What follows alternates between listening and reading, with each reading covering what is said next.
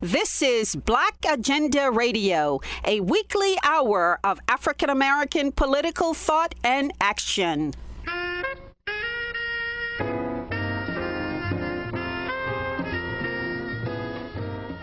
Welcome to the radio magazine that brings you news, commentary, and analysis from a black left perspective. I'm Glen Ford, along with my co host, Nellie Bailey.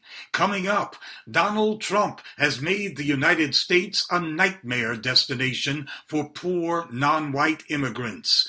But a black Canadian activist says her country is no safe haven.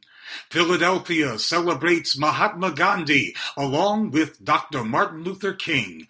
And the leader of a small Caribbean country blasts the United States for its regime change campaign against Venezuela.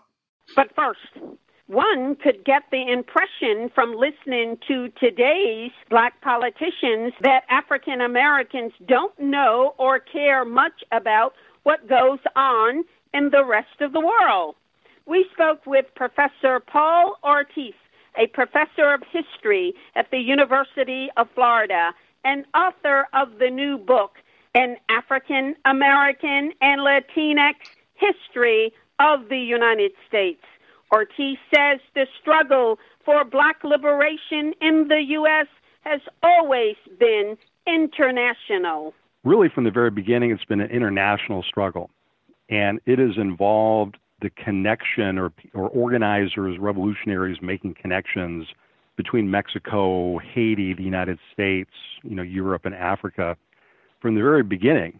And it was weakened severely when we went to a situation where we began to accept nationalism, you know, narrow nationalism, I should say, as kind of the default, where we say that, well, you know, the U.S you know, we're the best nation on the planet. We don't need anyone else.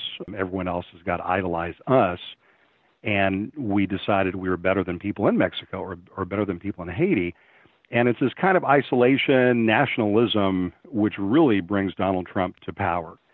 And it's something which, to the contrary, that the histories that I'm trying to tell, the stories I'm trying to tell, in this book involve Mexicans reaching out to African Americans and Bahamians and Cubans reaching out to dissident white people in Florida in the 19th century and beginning to make these create these coalitions which the US government clearly sees as a threat. Otherwise the government would not go after you know the black freedom struggle. They wouldn't go after Marcus Garvey. The, the government wouldn't go after the Black Panthers if they didn't see these efforts to create mutual aid and solidarity between groups as a grave threat to American capitalism.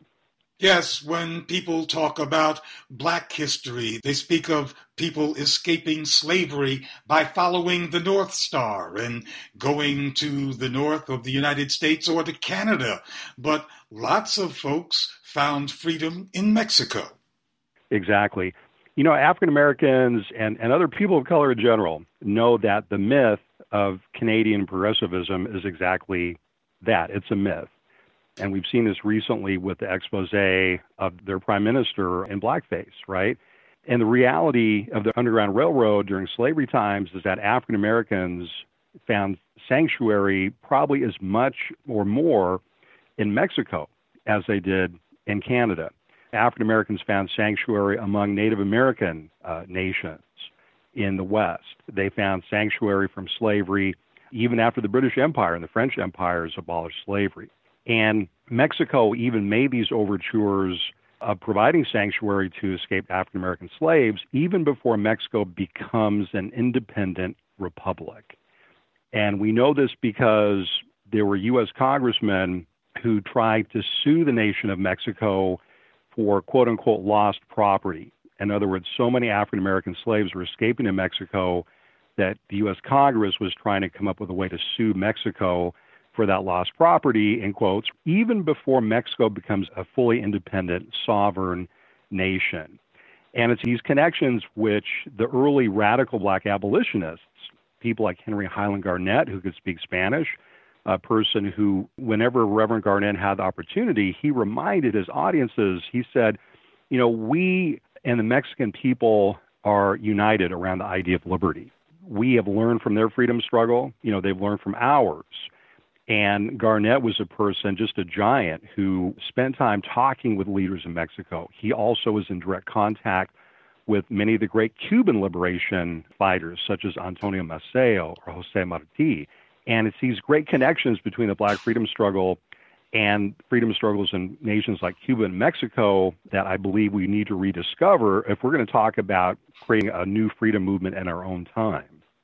Yes, and very few people in the United States know that Mexico's first president was a person that we certainly would call black. Exactly. You know, if you look at the leaders the Mexican War of Independence, and, and now now we're speaking of Vicente Guerrero, we're also talking about people like Jose Maria Morelos, these are people who are indigenous, black, and European. They're multilingual. They're able to recruit freedom fighters in the Mexican War of Independence because they're telling people, they're telling peasants, they're telling slaves that the Mexican War of Independence, which starts in 1810, is all about ending slavery and trying to end the caste oppression of indigenous people in Mexico. This is how people like Morelos and Guerrero recruit people in the countryside to fight the Spanish Empire. And if you think about this struggle in 1810, the Spanish Empire is still really one of the strongest empires in the world.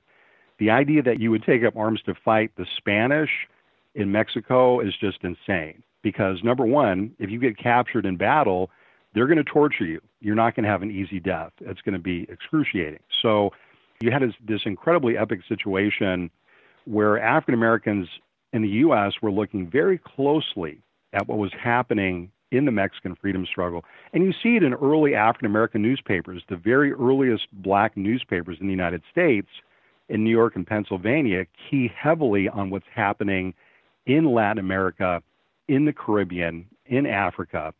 And early black newspapers are also very concerned with pointing out to people that we need to start looking to the South we would say now the global south, or what we used to call the third world, but most importantly, African American newspapers were saying we need to look to Mexico, we need to look to Latin America, we need to look to the Caribbean and stop kowtowing to the Europeans. Nothing of value is coming out of Europe during this long period of time compared to these great freedom struggles, which are really being waged in the South. And yet, the United States or people of U.S. heritage were actively waging aggression against not just Mexico, but Central America in efforts to spread slavery. Exactly, Glen. And one of the things, one of the dynamics to understand U.S. history, you know, the first century of U.S. history, is that think of the U.S.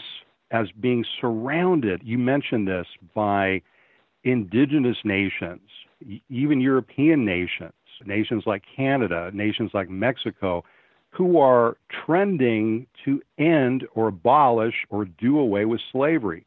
Out of all of the powers I've just mentioned, it's the U.S., to the contrary, which is trying to expand slavery through imperial expansion. You know, the U.S. invades Mexico to re enslave African Americans and to spread slavery into the global South. The U.S. attempts to purchase Cuba in the 1840s and 50s because there's so much U.S. investment in Cuban slavery, especially in the sugar plantations.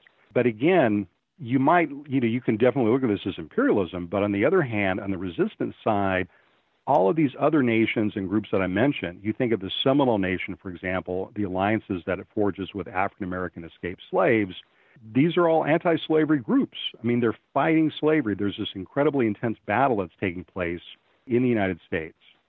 So we have to see that the internationalist aspect of the black radical tradition is rooted in the need in slavery time to wage struggle against the United States and thereby make common cause, get alliances with people outside the United States and other national groupings within. Exactly, Glen. And we should say at the outset, I mean, I'm not the first person to say this. I'm really learning. I learned so much from studying with people like Cedric Robinson. You mentioned the Black radical tradition. C.L.R. James's Black Jacobins, the story of the Haitian Revolution. Eric Williams, Slavery and Capitalism. The struggle has always been international. And it's been African American and black scholars who taught us that, you know, decades and decades ago. And unfortunately, we in this country, in the U.S., the default seems to be American nationalism, especially white nationalism. And the entire premise of the book that I just finished is the idea that to do U.S. history right, you have to leave the country. Look at the U.S. from the position, from the vantage point of people from Honduras. Look at the U.S. from the vantage point of people from Trinidad. And then you begin to be able to write a U.S. history which is both international, but it's also relational. It's not just about American exceptionalism. And in the introduction, I tell people right away, you've got to do away with that. That is an ideology which everyone from Barack Obama to Donald Trump embraces. This idea of the U.S. is above and beyond any other nation on the planet. As long as we have that ideology, we won't even get to step one. But even by reading the old pages of the congressional record, you can discover an America that is glossed over and hidden today, in which senators and Congress persons of both parties openly talked about the mongrel races of Mexico and all these inferior peoples that the United States had to guard against, who were very much like their own darkies. Yeah, exactly, Glen. So I went through people's papers like John Adams, James Madison, and when those so called founding fathers looked nations like Mexico or to what becomes Venezuela in the early 19th century, people like John Adams are telling their fellow elites and really all Americans, you know, look, these revolutions in Latin America have nothing to do with the revolution that we had here. We had a real revolution. You know, our revolution was about Lockean ideas of liberty and freedom and all these things. But black and brown people don't understand those things. And Adams was very clear about this. He's like, you know, if you have dark skin, you don't understand liberty. You don't understand freedom. If people don't believe me, they should just read John Adams's papers. He's very clear about this that Mexican people, that African American people do not have the mental capacity to enjoy or practice liberty. And one of the things I'm trying to do with this book, Len, is to get people, I almost said our people, I don't know, radicals, progressives, whatever, to stop looking to the founding fathers for the kind of political wisdom that actually many of our elders and ancestors had.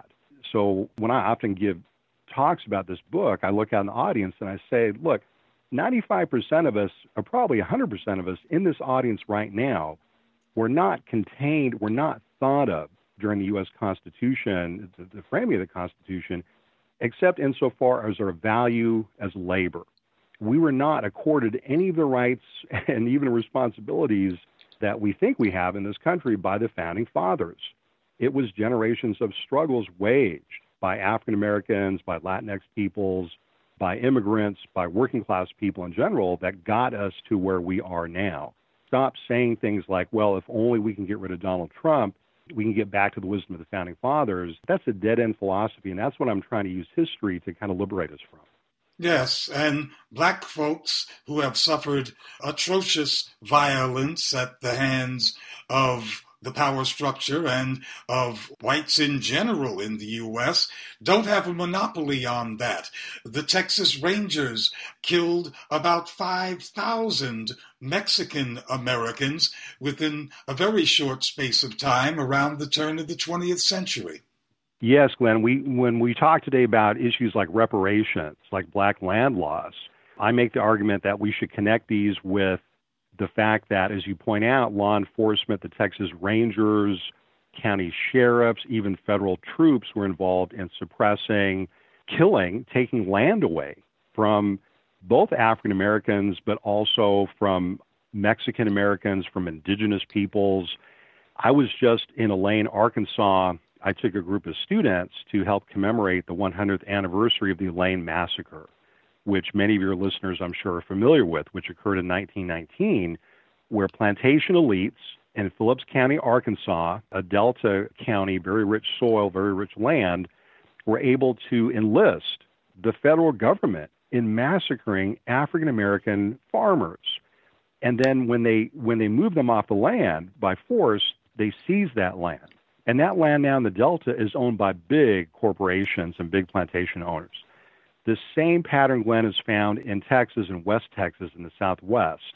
where you used to have a lot of small farms owned or operated by either indigenous groups, maybe small uh, Mexican American landowners, and they were driven off their lands by law enforcement, by the Texas Rangers, as you point out, but, but other law enforcement agencies as well. And then fast forward the 1920s, the creation of the U.S. Border Patrol, which is really a labor repression outfit and my dear friend Kelly Lytle Hernandez has written a great book called Migra, The History of the Border Patrol, which, if you're interested in black and brown working class liberation, you do, I believe, have to connect the repression, but also the resistance of Latinx and African American workers in this country. Well, we're talking about how folks who think they know something about black history or to understand the internationalist connections but what about Latinos? Are they aware of their connection with African Americans in common struggle? it's always an educational struggle, Glen. It really is. And that knowledge ebbs and flows. And you're not going to be surprised when I tell you that we make positive gains in educating each other and ourselves when we can organize social movements.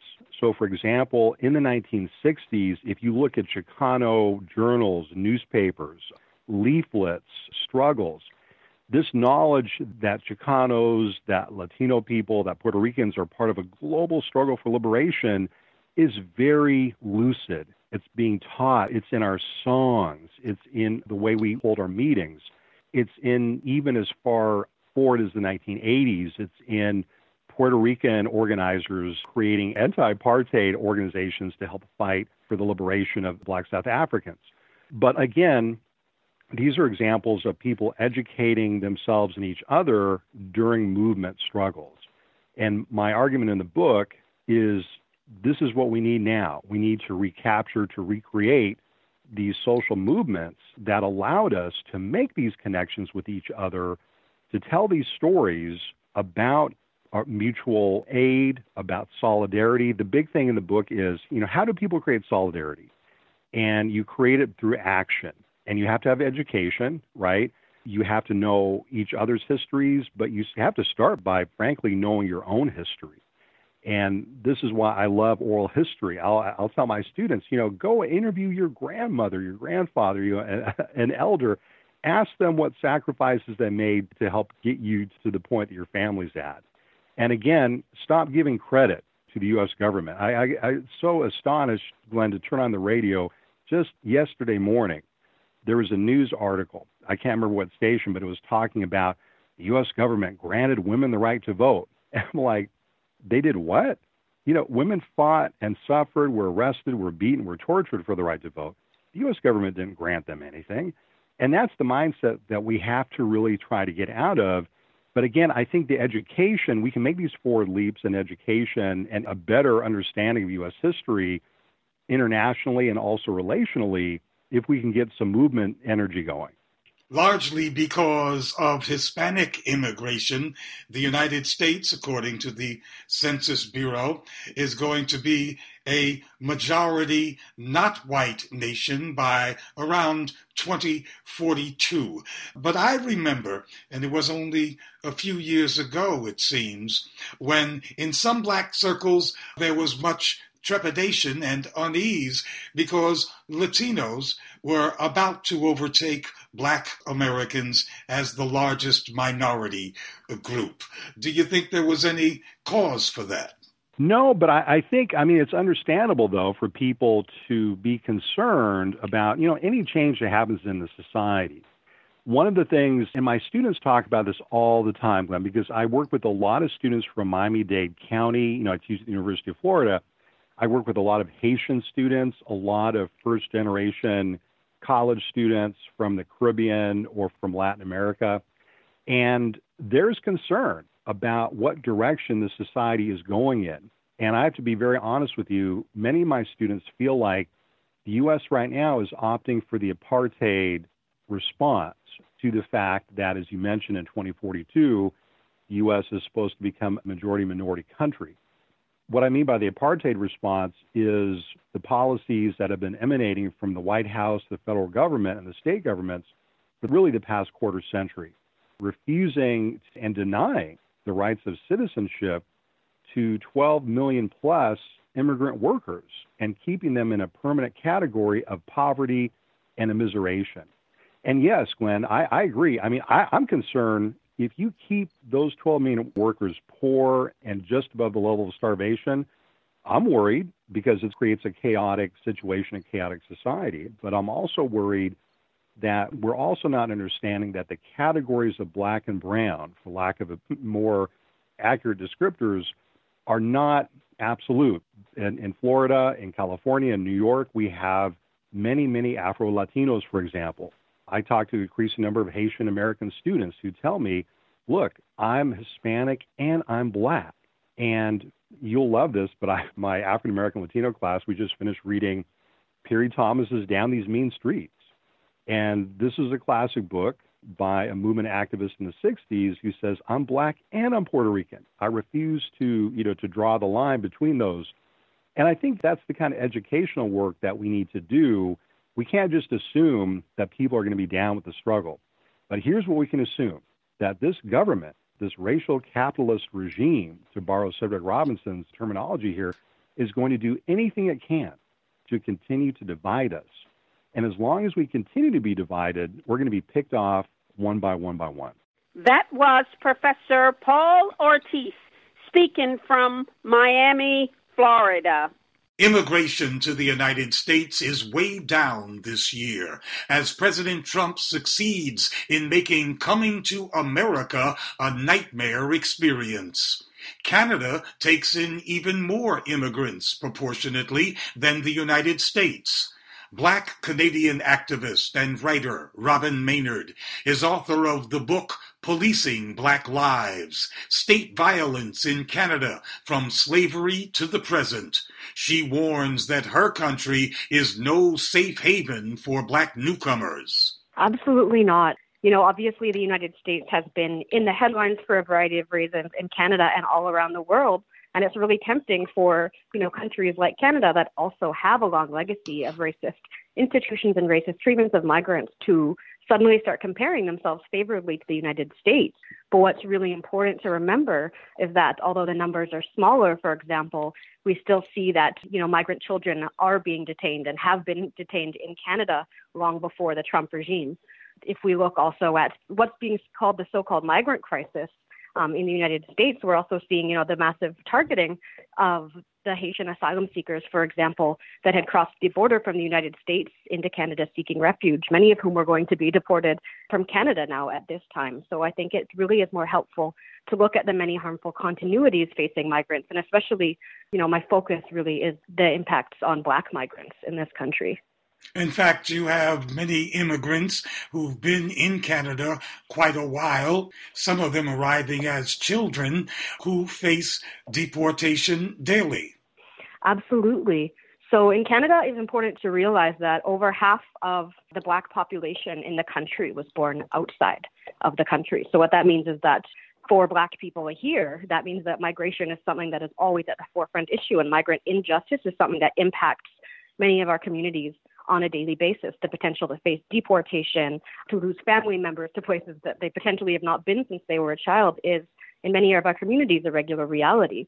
There are things like stop and frisk and being disproportionately stopped by the police does not end in jail or prison, but can often as well end in deportation and removal in the United States, one can judge the treatment that people from overseas or just across the border will get based upon the treatment that people from their countries or from their regions get who have been in the United States for a while. That is, black refugees to the U.S. get the worst treatment, brown refugees not so much better, white immigrants much better. Absolutely. So even if you look to, for example, who's being targeted, we're not looking at, for example, Europeans overstaying their visas.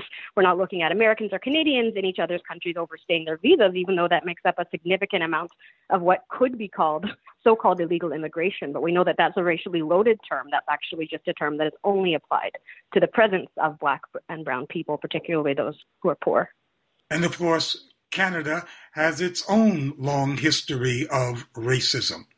Absolutely. Um, you know, we need to look, of course, to the history of the fact that slavery as an institution was legal in Canada, that the massive discrimination against having black migrants come to the country is something that is absolutely foundational to Canada as a nation state itself.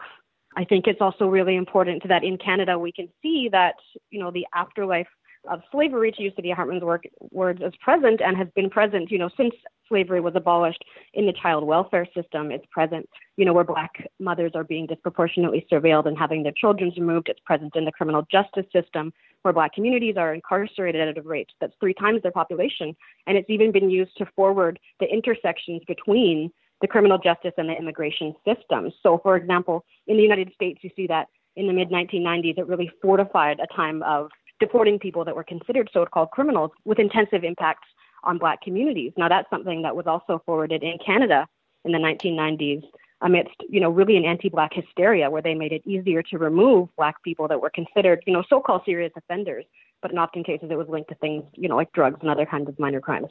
Well, one would think, since Canada has a higher proportion of its population that originates elsewhere, and more than half of the black Canadian population came from somewhere else, that there would be deeper and more effective support groups for immigrants in Canada.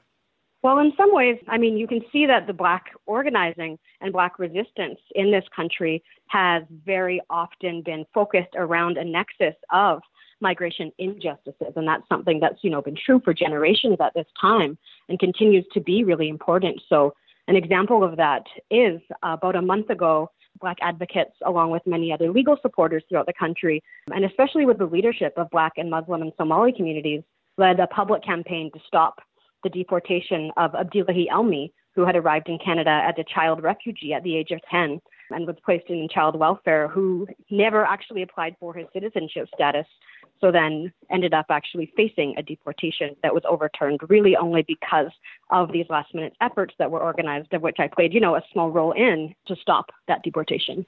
What kind of inspiration should people who favor immigrant rights get from Canada? And are there any examples of U.S. mobilizations in support of immigrants' rights that Canadians should follow?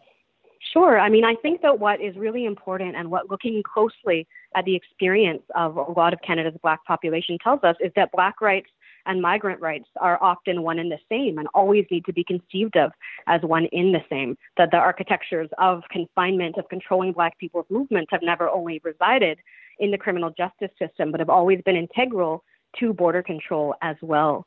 So, what that means is that we really need to understand these issues as Black issues. It's not that also Black migrants, it's that Black migrants have continually been the target of these forces historically and as well now. So I think that when I look to groups in the United States, for example, like the Black Alliance for Just Immigration, I think they're making that issue very clear that Black migrants are essential if we're going to talk about what it means to have Black freedom in North America.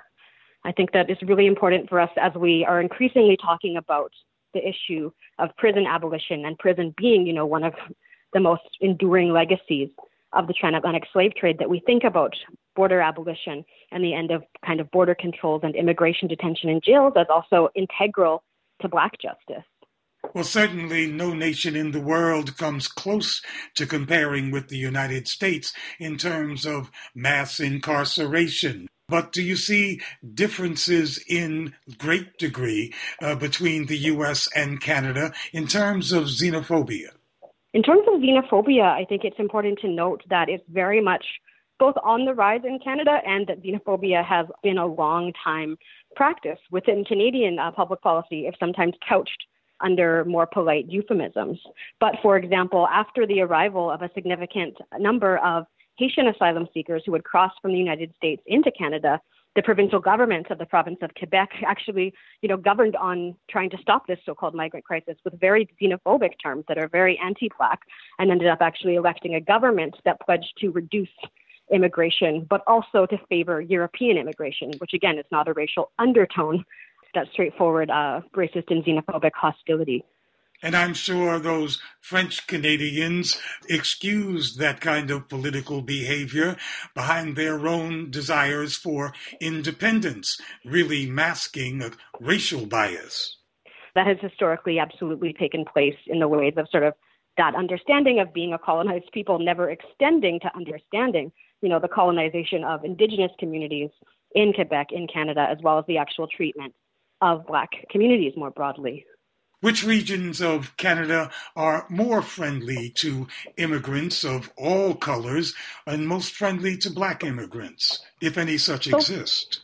So, for me, I don't find it helpful to compare, for example, Quebec versus the rest of Canada to say who is more racist, because I think what's important to note is that on a national level, despite, for example, the Prime Minister Justin Trudeau's famous now tweet that said diversity is our strength in the wake of the popularization of Trump racism that it has actually been pursuing only behind closed doors racist policies like trying to close the border to the largely black asylum seekers crossing the border and increasing the number of deportations. So while you might sometimes see a language being couched to distract us from these realities, if the structural kinds of harms and impacts are still harmful and xenophobic and racist, then we just need to call them what they are. And that's something that you can see throughout Canada.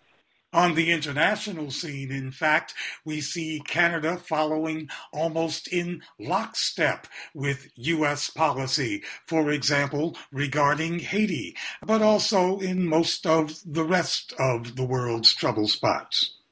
Absolutely. I mean, I think that as much as Canada does not have as much of a role just because of being economically less powerful than the United States, but it has, you know, frequently moved exactly in step with the United States global empire whether we look to, for example, Canada and the United States orchestrating together, actually from Canada, the coup d'etat that happened in Haiti, whether we look to the massive presence of Canadian mines that are causing, you know, displacement across the continent of Africa, across the Caribbean, we see that, you know, the forces that are actually forcing people to move are seen in the United States and as well in Canada having a very important responsibility in both not interrupting and actively perpetuating those same root causes of displacement. So there is a loyalty to empire and a way of enacting that same empire across the world.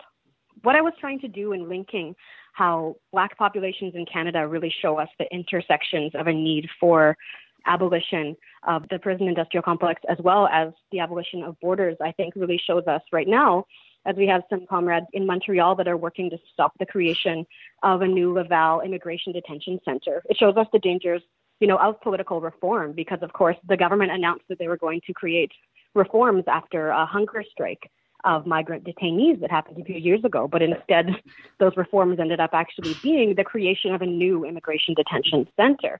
Lawyers who I've spoken with recently have told me that, you know, the numbers of migrants in Laval Immigration Detention Center now are largely black, are significantly black population. So we're seeing the creation of new immigration detention centers when we actually need to be seeing an end to these kinds of facilities, to this kind of captivity. That was author Robyn Maynard speaking from Montreal, Canada. All this year, the Philadelphia Saturday Free School has been publicizing the life and philosophy of Mahatma Gandhi, the Indian national liberation leader. On Thursday, October 3rd, the Free School will hold a special program titled Mahatma Gandhi and Our Single Garment of Destiny, Our Inescapable Struggle for Peace and Justice. Philadelphia Free School activist Jahan Chowdhury says a study of Gandhi must include Dr. Martin Luther King. Well, as we've been emphasizing throughout this year of the 150th birth anniversary of Mahatma Gandhi, to celebrate Mahatma Gandhi, particularly in this country, is to also celebrate his greatest interpreter, who is Reverend Martin Luther King, and the connection between the two movements, the Indian freedom struggle and the Black freedom struggle. And in this history, Reverend James Lawson is an extremely important uh, figure. He, as soon as he became a uh, Methodist minister, he became very politically active. He was even jailed for resisting the draft during the Korean War. And soon after that ended, he went to India itself and lived for about three years in a Gandhian ashram in the city of Nagpur, where he studied nonviolence very in depth from many people who had been involved in Gandhi's movement. Subsequently, when he came back to the United States, was living in Ohio and I think working at Oberlin College at the time, he encountered the Reverend Martin Luther King, and this we're talking about the late 50s. And they got to know each other, and King learned that Lawson had this very firsthand experience with studying Gandhian philosophy and satyagraha, the philosophy of, and strategy of nonviolence. He realized how crucial Reverend Lawson could be to the civil rights struggle in the South. And he asked him to come down to uh, Tennessee, to Nashville, to work on the campaign there. And so uh, Reverend Lawson helped establish both the SCLC in Tennessee and the uh, Student Nonviolent Coordinating Committee there while he was, uh, in fact, studying at Vanderbilt University and was involved in a number of campaigns to desegregate uh, establishments in the city of Nashville. And for this, he was expelled from Vanderbilt University. And subsequently, he was a, very key architect in the uh, nonviolent movement in the South, not just in Tennessee, but also the freedom rides that would occur throughout the South to enforce the Supreme Court rules on desegregation of transportation. And he was also the, the figure who uh, invited Reverend King to Memphis to uh, participate in the strike with the sanitation workers, where Reverend King himself would be uh, assassinated. And so through all this, you get a picture of the importance of Reverend Lawson uh, in the struggle for black freedom and peace generally in the United States, but also in this important history of the worldwide significance of Gandhi and Gandhian ideas about uh, nonviolence. So, Reverend Lawson was at least as devoted a student of Gandhi as the Reverend King himself. Uh, that's correct. Uh, in fact, King has been uh, reported to say that Reverend Lawson was sort of his coach of Gandhian uh, nonviolence. And so he, as you mentioned, he was very, uh, at least as important, and he was, has also had this career spanning after what's considered the formal end of the civil rights movement after the assassination of Dr. King, uh, where he's been engaged in movements for peace and justice throughout the country for many years and uh, for the past several years has been based in a church in uh, Los Angeles where he's continued to be very active into his uh, 90s. Many people today who give lip service to Dr. King's doctrine and Reverend Lawson's practice don't seem to understand nonviolent direct action, that this tactic was designed to bring the contradictions of the system of oppression to a head by deliberately creating crisis. Instead, these folks these days seem to think nonviolence is a way to tamp down crises rather than to bring them to a head. That's right. I think, and a very important part of that has been a total whitewashing even elimination of the radical and revolutionary history of nonviolence, both in this country and elsewhere, and trying to declaw these figures like Martin Luther King, Reverend Lawson, and I would even say Mahatma Gandhi himself. Uh, as you mentioned, their conception of nonviolence or nonviolent resistance is very different from non resistance. The uh, whole idea was not for the person resisting to surrender or submit, but it was to act on a, a moral imperative for non cooperation with the evils of society. And as you said, bring the contradictions to the fore, expose the evils of society for the masses, and give an impetus to the masses to act on the moral principles that they already held. And two of the figures we mentioned, Reverend Martin Luther King and Mahatma Gandhi, both paid the ultimate price for their devotion to these tactics and this philosophy by giving their lives. Yes, and in fact, this misinterpretation of civil disobedience sometimes goes to the ridiculous lengths of saying that Dr. Martin Luther King, back in his day, submitted to arrest and therefore paid for his crimes, and that that's what protesters should do. They should just submit to arrest and pay the price, and by their personal sacrifice, make their protest. Uh, that's right. And I think an important part of that has been removing the idea of protest or direct action from any sort of broader theory or ideology, because the uh, whole idea of nonviolent resistance or satyagraha was one to be an individual or actually collective example with groups of people, but also to connect it to a broader critique and ideology and understanding of the uh, issues at play and the possibilities uh, forward and how a movement can grow to confront these challenges.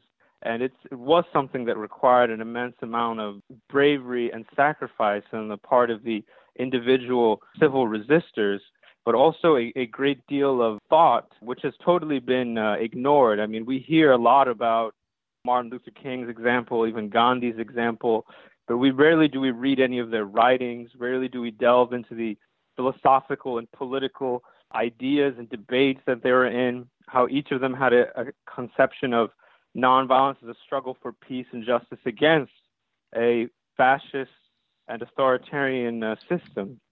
Yes, Gandhi's objective was to bring down the regime, in his case, the British colonial regime in India, and to have solidarity with those around the world who were trying to bring down their regimes, some of whom were engaging in armed resistance.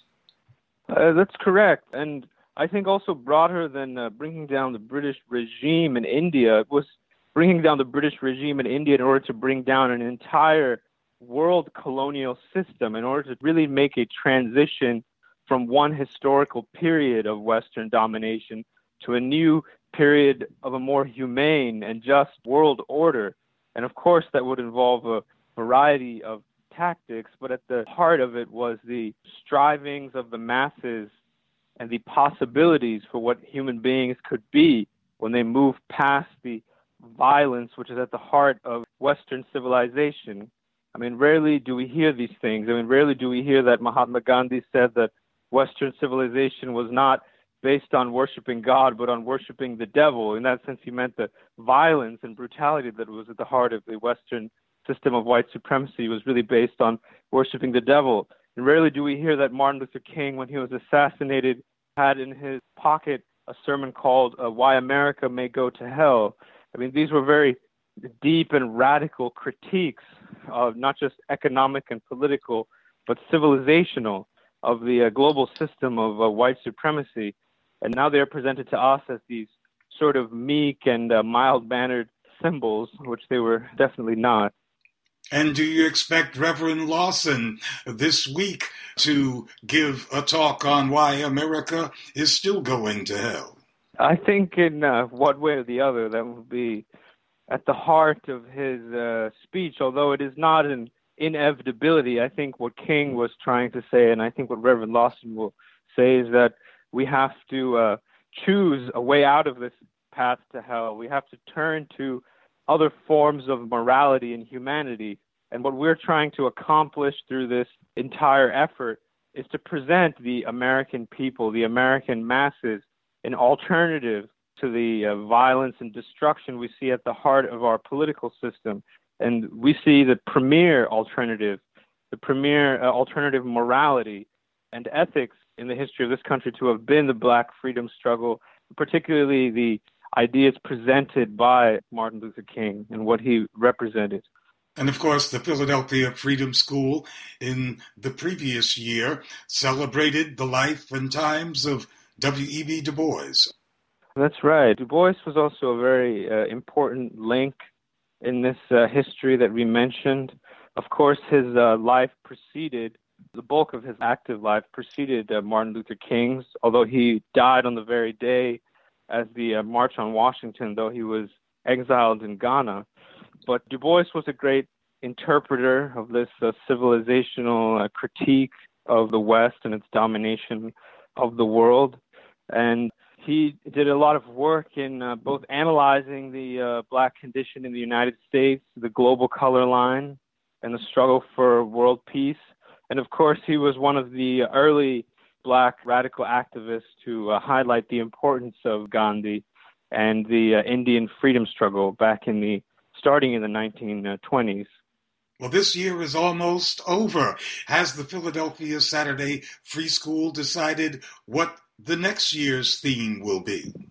That's in the works, although at the moment we're considering extending this focus on the civil rights movement and the idea of nonviolent uh, resistance and recovering that history into the next year. We hope to continue our relationship uh, with Reverend Lawson, continue to learn with him. Uh, also, because uh, at this event, uh, another thing which we'll be doing is presenting citations from the city of Philadelphia to a number of civil rights and uh, peace activists, including uh, Diane Nash, who was another person in the struggles uh, alongside Reverend Lawson in the Freedom Rides and in Tennessee, and Bernard Lafayette, who was another figure. So we hope to be in touch with them, perhaps bring them to the city of Philadelphia as well, and, and overall continue in this uh, time of crisis to present the masses with an alternative morality, other options for which they're uh, definitely uh, crying out.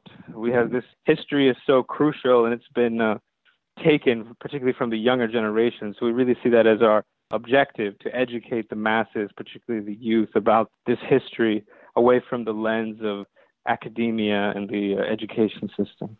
That was Jahan Chowdhury of the Philadelphia Saturday Free School. Chowdhury is also the comments editor for Black Agenda Report. Heads of state from all over the planet journeyed to New York City last week to attend the yearly opening of the United Nations General Assembly. Among them was Ralph Gonsalves, Prime Minister of the tiny Caribbean island nation of St. Vincent and the Grenadines. Prime Minister Gonsalves criticized the global north for polluting and warming the planet, denounced the U.S. economic blockade of Venezuela, and celebrated new movement towards unity within the African diaspora. This week, the Secretary General of the United Nations held a summit to confront our persistent paralysis in the face of the accelerating climate catastrophe. Stripped of the crafted eloquence, the summit reconfirmed that there are basic litmus tests for commitment to climate action. Enforcement of binding emissions targets that result in a global warming of less than 1.5 degrees. Investments in clean air and renewable energy, and provision of easily accessible adaptation financing that prioritizes the most vulnerable nations. Surely, the catastrophe in the Bahamas must finally put to rest the fiction that arbitrary and inaccurate measures of wealth are of greater import than the self evident vulnerabilities of small island developing states. If measured by per capita GDP, the Bahamas is a high income nation, too rich to be eligible for many forms of concessional financing, assistance in building resilience, and post disaster support. Measured instead by size, location, geography, and the immutable laws of nature, the Bahamas' vulnerabilities are starkly apparent. Before the fury of Mother Nature, our islands are equally vulnerable and must be equally assisted by any mechanism that purports to address the impacts of climate change. There is small island states exceptionalism, which must be factored juridically and non discretionary in the architecture of global partnerships on this existential matter. St. Vincent and the Grenadines has long considered major emitters' failure to set and honor ambitious mitigation pledges to be an act of hostility against the very existence of small island developing states. As hundreds lie dead in the Bahamas and thousands more climate refugees are denied safe, temporary haven in the industrialized capitals of the nearest major polluter, those acts of hostility are brought into sharper relief. No nation that contributes to killing us. No nation that closes its eyes, ears, and doors to our suffering truly can, with a clear conscience, proclaim friendship towards us. A neighbor who pollutes our residence, who brings or facilitates noxious emissions into our homes, who burns fires at our boundaries and smokes us out, commits egregious wrongs against us and is justly subjected to the requisite remedies of compensatory damages and restraining injunctions. Mr. President, a different type of metaphorical storm is wreaking havoc on the bedrock principles that undergird this organization. The rising tide of hegemonic, unilateral, interventionist interference now threatens to inundate entire nations, while responsible states stand askance from their responsibilities to speak and act in defense of central charter tenets.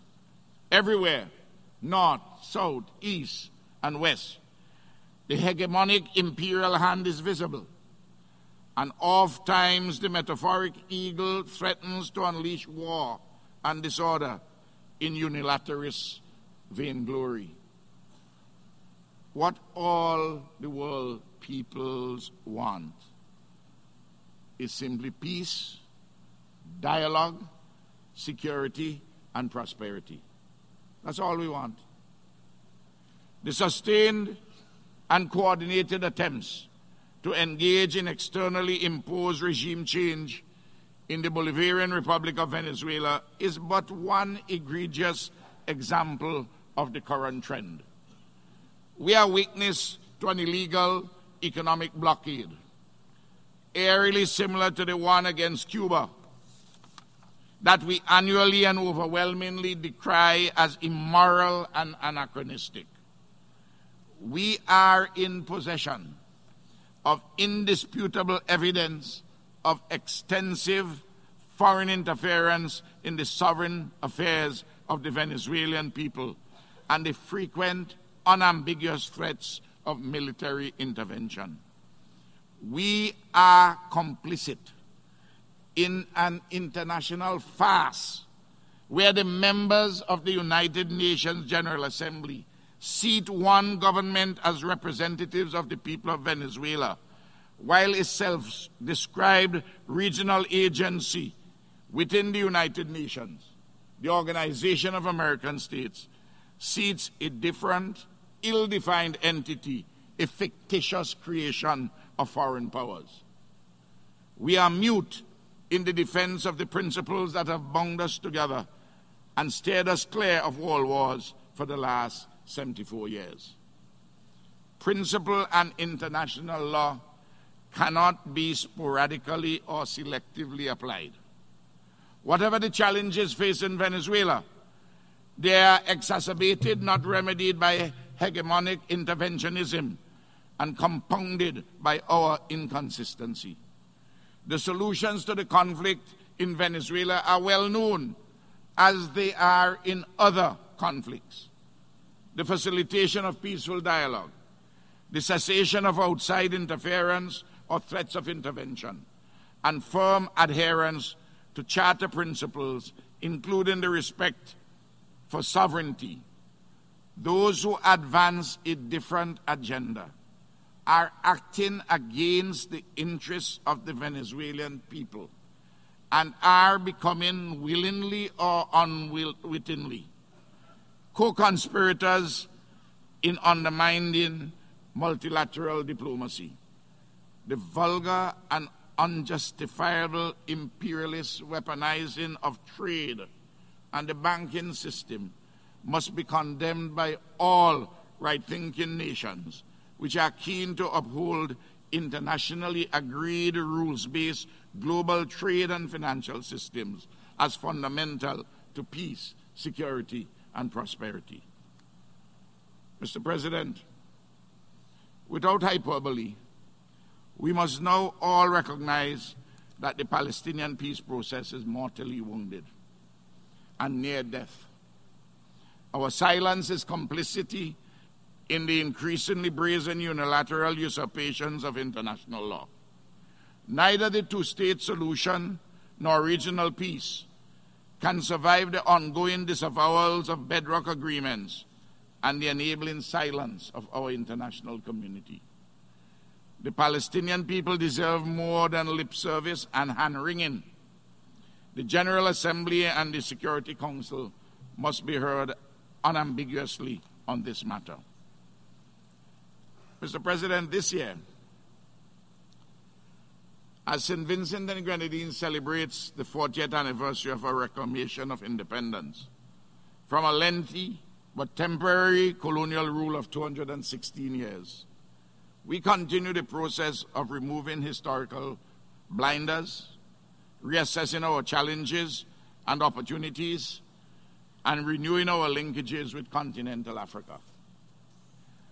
This year, after separate visits to the Caribbean by the esteemed brother presidents of Ghana and Kenya that captured the regional imagination, the Caribbean Community, CARICOM, has approved in principle the establishment of an ABCD Commission for further practical elaboration with the African Union, Brazil, which is the home of over 100 million persons of African descent, the 25 members of the Association of Caribbean States, and the African diaspora elsewhere, particularly in North America and Europe. The Africa Brazil Caribbean Diaspora Commission places the fractured global might of peoples of African descent within a single institutional framework. Within that, unity is undeniable and untapped strength. You've been listening to the Black Agenda Report on the Progressive Radio Network. Information for liberation.